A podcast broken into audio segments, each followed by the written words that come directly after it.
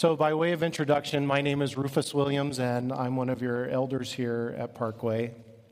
Dan and Deanna Deckard are away for the weekend, so I have the privilege of bringing the Word of God to you, and uh, it is truly a privilege for me. There's a story in the Gospel of Luke chapter twenty-four, just after Jesus' resurrection, where two of his disciples are walking on the road to Emmaus, and uh, they don't know that he's been raised from the dead yet. And he appears to them, and they don't recognize him. And in the process of their conversation, it says in Luke twenty-four, verse twenty-seven, "And beginning with Moses and all the prophets, he," that is Jesus, "interpreted to them in all the scriptures the things concerning himself." You see, the story of the Bible is the story of God redeeming a people for himself from among fallen humanity through the work of his chosen Redeemer, the Messiah, Jesus, the Son of God. All of Scripture points us to his work of redemption. This is not an afterthought or a parenthetical statement or idea on his part. This is the main point of the Bible. This means that as we study the Scriptures, especially the Old Testament, we must do so with our eyes gazing upon the work of Christ. We should not read the Old Testament as if the New Testament hasn't happened. And as we look for application, we must do so in light of the accomplished work of Christ. And so we come to the story of Job. A story of immense tragedy, suffering, faith, and perseverance. And a story, I believe, that is meant to point us to Jesus Christ in both the broader context of Job's life and, more specifically, in his faith. And these are the two ways in which we're going to see Christ in the story of Job this morning. So let's start by reading Job chapter one, verses one through five, to give us an introduction to Job. "There was a man in the land of Uz whose name was Job, and that man was blameless and upright, one who feared God and turned away from evil. There were born to him seven sons and three daughters. He possessed seven thousand sheep, three thousand camels, five hundred yoke of oxen, and five hundred female donkeys, and very many servants, so that this man was the greatest of all the people of the East. His sons used to go and hold a feast in the house of each one on his day, and they would send and invite their three sisters to eat and drink with them. And when the days of the feast had run their course, Job would send and consecrate them, and he would rise early in the morning and offer burnt offerings according to the number of them all. For Job said, 'It may be that my children have sinned and cursed God in their hearts.' Thus Job did continually." Let's pray. Father, I give you thanks for your word and for the privilege of declaring your word this morning. I pray that you would be pleased to speak to us, that your Spirit would be pleased to save and sanctify among us. We ask that you would exalt Jesus Christ in our lives. In his name I pray. Amen. So, who was Job? First, I want to say that Job is one of the oldest stories of the Bible, even though it's located right before the Psalms. So some of you might look at it and say, but wait, it's about right here. How can it be the oldest, you know, story? Well, Job's not placed in the Bible based upon its chronology. Uh, Job's placed right before the Psalms because ultimately Job is a great work of Hebrew poetry. It's a giant poem. It opens with a couple of chapters of prose. It closes with prose, and in between, you have thirty-nine chapters of a really long poem. So that's why it's put right before the Psalms. It's the beginning of poetry and wisdom literature. So who was Job? Job lived in the land of Uz, which is probably near modern-day Jordan or northwest Saudi Arabia today. And most likely, he lived before or around the time of Abraham. So why would I say that? Well, because in the book of Job, if you haven't read it, you should read it. Read it on your own, not right now, but in its entirety. Um, as you read it, you'll notice that there's no mention of the law. There's no mention of the tabernacle. There's no mention of the patriarchs at all. Uh, there's also some mention of denominations of money that we never heard of and hadn't been used by the Israelites. So what we do know about him for sure is that he is a believer in the one true God. He's a person of integrity. He's righteous, and he acts as a priest to God, for his family, and for others. We also know that he was an extremely wealthy man. He was the greatest, we're told in this introduction, the greatest of the people of the East. He was well known, and he had seven sons, three daughters, many servants, and then look at the list. I mean, this is specific, right? seven thousand sheep, three thousand camels, five hundred oxen, and five hundred female donkeys. Well, that's because the male donkeys, they don't matter, right? It's the female donkeys that matter. Now, today, we look at something like this and we think, what's the point of, you know, um, well, the point was this guy was super wealthy. I mean, in the ancient days, in an agrarian culture in the Middle East, your wealth was measured by your possessions. They didn't have banks. They didn't have online apps to pay each other, right? Like, this was it. So even though it doesn't really connect with us, what difference does it make if he had three thousand camels? That is a really big deal. So he would be, in all honesty, a billionaire by today's standards. He was the greatest of the people of the East. And he was an extremely faithful man to the one true God. Now, today what I'm going to do for you is this. I'm going to give you an overview of the story of Job, along with some observations. And then we're going to look at three declarations of faith that Job makes in the book. But let me start by saying that the, the suffering of Job is great.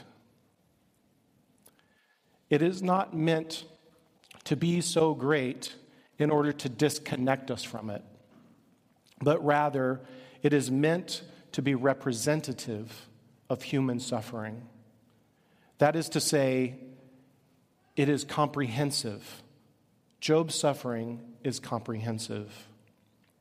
And it is meant to magnify the faith that he has in God, even in the midst of his suffering, great loss, and pain. This is uncomfortable for me to say, and probably uncomfortable for you to hear. But God cares more about Job's faith than he does about his prosperity, comfort, or success in life. God cares more about Job's faith than he does about his prosperity, his comfort, or his success in life. And that's what we're going to look at. This is not how we like to think in our Western American wealthy culture, right? We want to believe in this pop Hollywood idea of karma, which should never be our perspective as believers in the God of the Bible. This view would, would teach us that good things happen to good people and bad things happen to bad people, and what comes around goes around. You know how it is. This also happened to be the wrong view of Job's friends four thousand years ago. So what happened to Job? What happened? Here's his story. Round one, Satan, which means the accuser, because he's the accuser of God's people, Satan goes before God, and he says, God says, what have you been doing? He says, basically roaming around the world, seeking who I can devour, okay? And he is granted permission by God to test Job's faith. But he can't touch his person. So in other words, he says, you can test him, but you can't touch his body. So in one day, Job loses all of his children, all of his possessions, and most of his servants. But Job maintains his faith in God. Round two, Satan is granted further permission to touch Job physically, but he can't kill him. Job is struck with sores, or in some translations, boils, from head to foot that make him unrecognizable to his friends. I didn't mention this in the first service, but I will mention it here. What we already have right now, when I already when I said earlier that Job's suffering was not meant to disconnect us from it, but was meant to be representative of human suffering, for us to understand it as being comprehensive. Job has just lost everything he owns, his children, and now his health. These are the things that we think about when we think in terms of our comfort or success in life. And you'll even hear people say, well, at least I have my health. Well, now he's been struck physically. And it's so bad that his wife then tells him to curse God and die. His wife tells him, curse God and die. But Job maintains his faith in God, maintains his integrity. After his wife tells him this, then he has three friends. This is probably where we get the phrase, with friends like these, who needs enemies? He has three friends who decide to coordinate a visit to comfort him and show him sympathy. But what they end up doing is taking turns telling Job that there must be some sin in his life to justify God doing this to him. And most of the book is Job and his three friends going back and forth on this subject. And it basically starts in chapter two, verse eleven, and goes all the way through the end of chapter thirty-eight, thirty-seven, I mean. And then, at the beginning of chapter thirty-eight, God shows up. God shows up in the whirlwind. It's like he lets these guys sit in the ashes, talking to each other about why, the three friends telling telling Job why it's all his fault that God did this, and Job saying, no, it's not. Then God shows up. And he speaks, beginning in chapter thirty-eight, and he puts them all in their place because God alone is wise. He is all wise in all of his actions, and he alone is God over all creation, and he acts to accomplish his purposes in all things. This is who God shows up and says he is. Where were you when I laid the foundation of the world, he says? Where were you when I flung the stars up into the sky? Did I ask your advice? This is what God says to Job and his friends. Now, in response to God showing up, Job repents, presumably in recognition of his sinful condition before his great and holy God. And the reason I say that is because his view of God wasn't wrong. The three friends had a wrong view of God, and God even told him that. So much so that when God was done speaking, he says, Job spoke rightly about me. But these three guys are totally wrong. And God says to them, you can offer a sacrifice through Job. Ask him to pray for you, and, and I'll hear him, and I'll spare you. This is what God says to the three friends. So they do it. They offer the sacrifice, and then God restores Job's fortunes after Job prays for his three friends who are completely wrong about God. He gives him double what he had before, and he gives him seven more sons and three more daughters. And at the close of the book, we read, and the Lord blessed the latter days of Job more than his beginning. And after this, Job lived one hundred forty years and saw his sons and his sons' sons four generations. And Job died, an old man and full of days. This is the story of Job in a nutshell. So now some observations. The first thing I want you to see from the story of Job is that God recommended Job for testing. God considered him worthy of testing because of the strength of his faith. Job's faith was more important to God than his wealth, family, or comfort. This flies in the face of how we think, not just because of what I mentioned of the silly pop Hollywood thing, but also because we like to think that if someone is strong in their faith, a person of integrity, righteous living, then surely God will protect them and bless them. Why would God ever allow a physical ailment, a death of a child, or the loss of all prosperity happen to someone who is faithful to him? Why would God allow that? Well, this right here tells us that God was the most faithful. He was the wealthiest person and a man of integrity, and God recommended him because of the strength of his faith, because of it. The second thing I want us to see is that God actually calls Job his servant. You can read that in chapter one and two. But God calls Job his servant. He's blameless and upright. Job, in the story, is God's righteous, suffering servant whose faith in God is vindicated in the end.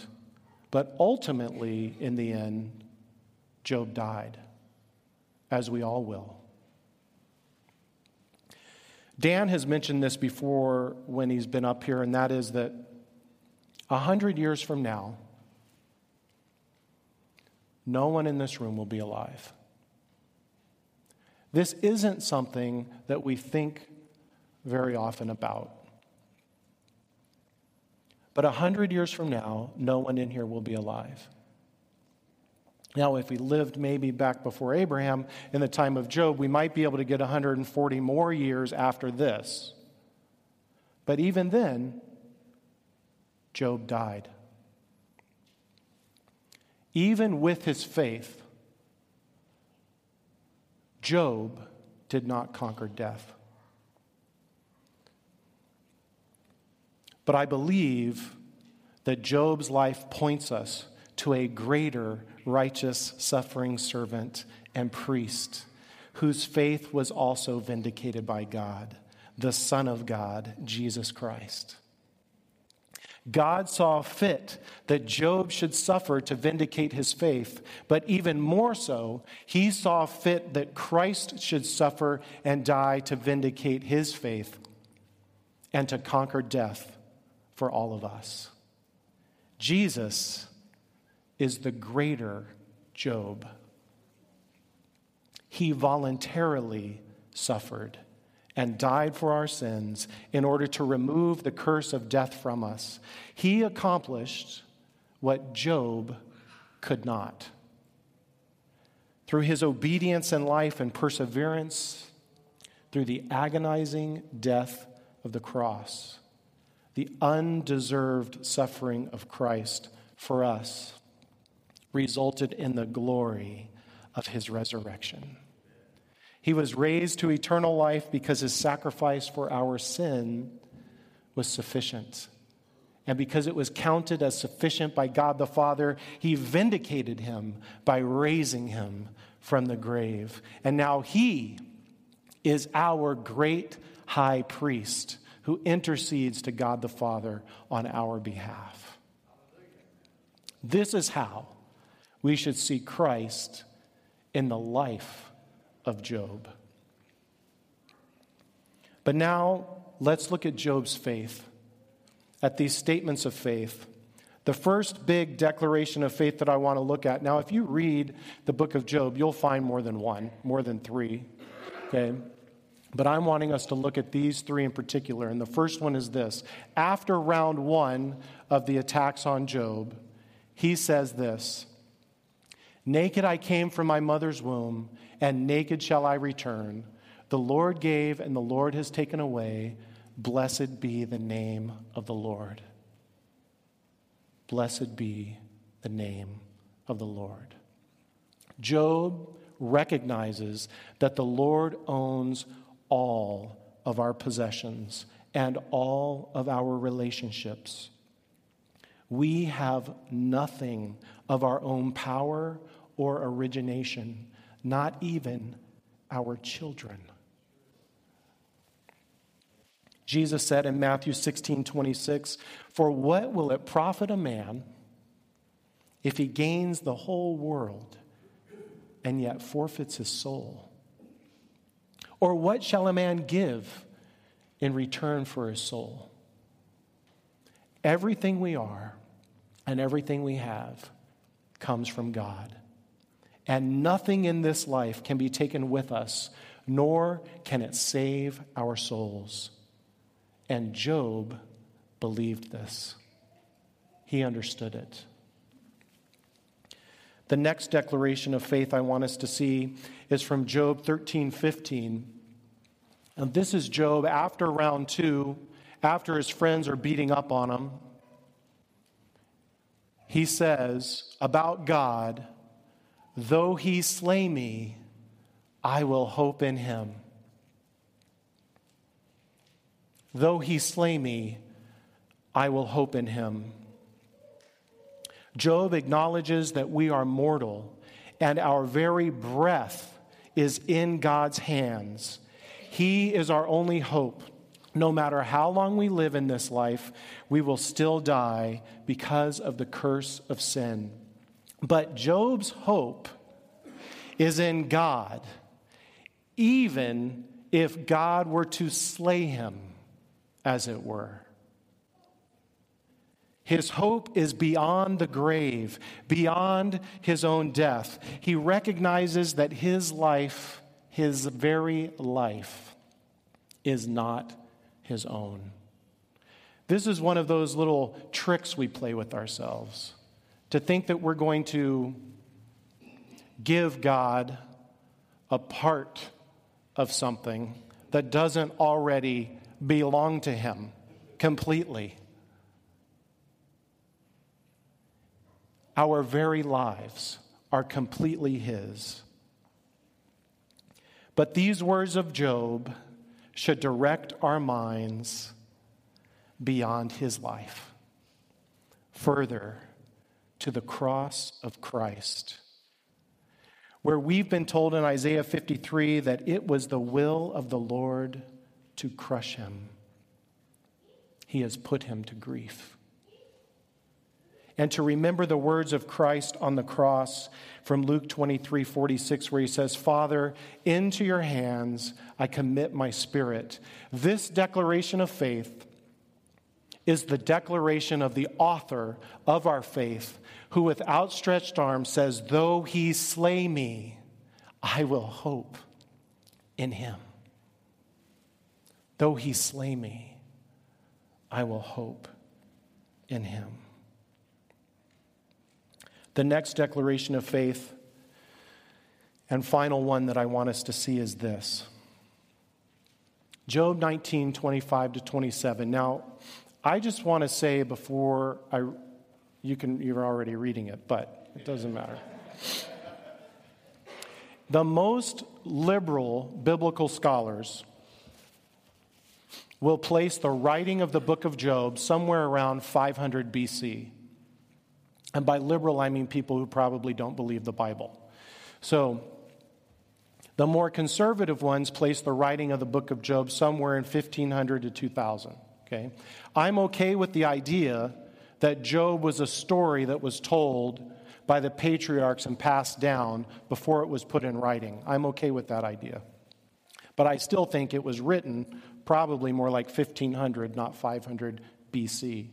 But even if it was written five hundred years before Jesus, five hundred, listen to these words.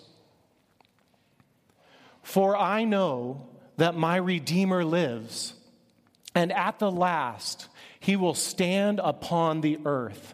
And after my skin has been thus destroyed, yet in my flesh I shall see God, whom I shall see and not another. Whom I shall behold, my eyes shall behold and not another. My heart faints within me.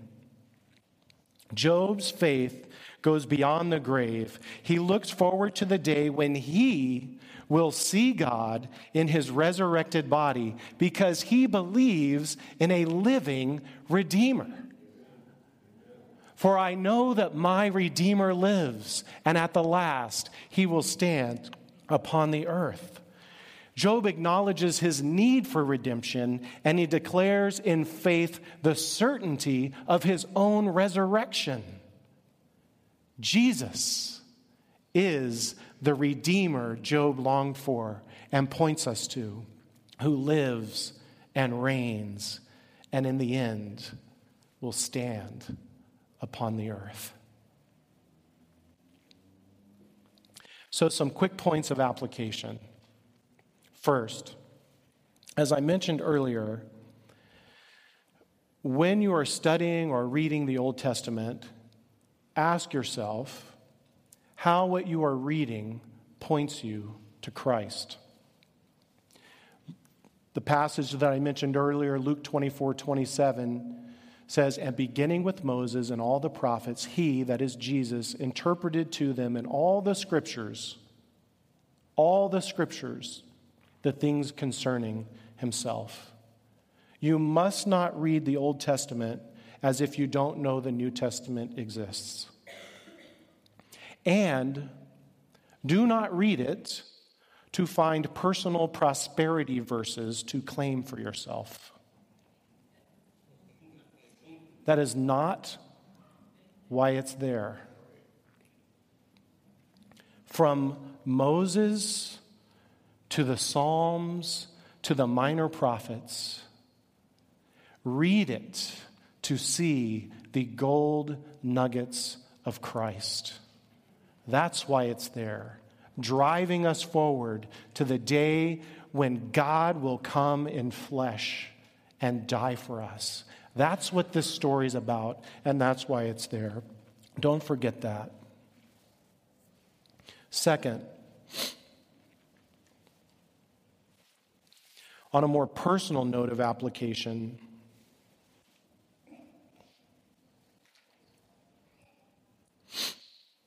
when you are suffering through tragedy, illness, loss of wealth, loss of family members, loss of friends, remember that Christ voluntarily suffered still greater loss on our behalf because of our sin. And he has conquered death for us through his resurrection. Amen. If you don't, you will get lost. You will get caught up in what you believe should be the justice that you deserve in this world, in this life. You will get derailed from your spiritual walk. You must Remember that the suffering of Christ is where you find your victory. His death and resurrection has conquered death for us. And remember that difficulties in our lives, as with Job, are meant to refine our faith, to reform our character, and to refocus our minds on life beyond the grave, to our union with Christ in his resurrection and return. Such that we should be able to declare with Job, naked I came, and naked I shall return. The Lord gave, and the Lord has taken away. Blessed be the name of the Lord. Though he slay me, I will hope in him. For I know that my Redeemer lives, and at the last he will stand upon the earth. And after my skin has been thus destroyed, yet in my flesh I will see God, whom I shall see for myself. My eyes shall behold him, and not another. My heart faints within me. Can you say that? I pray that you share this hope with me this morning, and that your faith is strengthened in Christ, our Redeemer, in whatever circumstances you're going through. May Jesus be exalted in your life through your faith in him. Let's pray. Lord God Almighty, we are humbled by your great grace and your kindness to us. May your word accomplish its effects in our lives for your glory. In Jesus' name, amen.